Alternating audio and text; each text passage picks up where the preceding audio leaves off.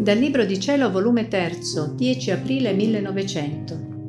L'umiltà è come calamita che attira Gesù all'anima. Continua il benedetto Gesù a non venire. Oh Dio, che pena indicibile la sua privazione. Cercavo quanto più potevo di starmene in pace e tutta abbandonata in Lui, ma che il mio povero cuore non ne poteva più. Facevo quanto più potevo per calmarlo e dicevo, Cuor mio, aspettiamo un altro poco, chissà se viene. Usiamo qualche stratagemma per tirarlo a venire. Onde rivolta a lui gli dicevo, Signore, venite, l'ora si fa tarda e voi non venite ancora. Questa mattina cerco quanto posso a starmi quieta, eppure non vi fate trovare. Signore, vi offro il martirio della vostra privazione come attestato d'amore e come farvi un presente per attirarvi a venire. È vero che non son degna, che senza di voi mi sento mancare la vita.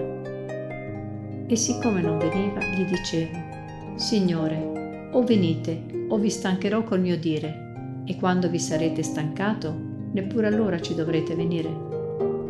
Ma chi può dire tutti i miei spropositi? Gliene dicevo tanti che andrei troppo per le lunghe se volessi dire tutto.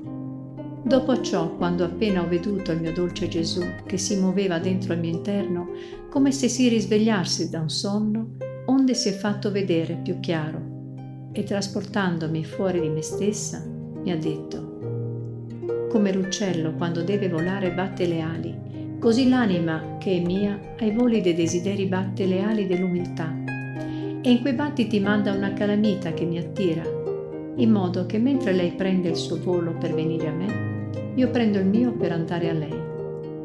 Ah Signore, si vede che mi manca la calamita dell'umiltà. Se io nel mio cammino spandessi ovunque la calamita dell'umiltà, non stenterei tanto ad aspettare e riaspettare la tua venuta.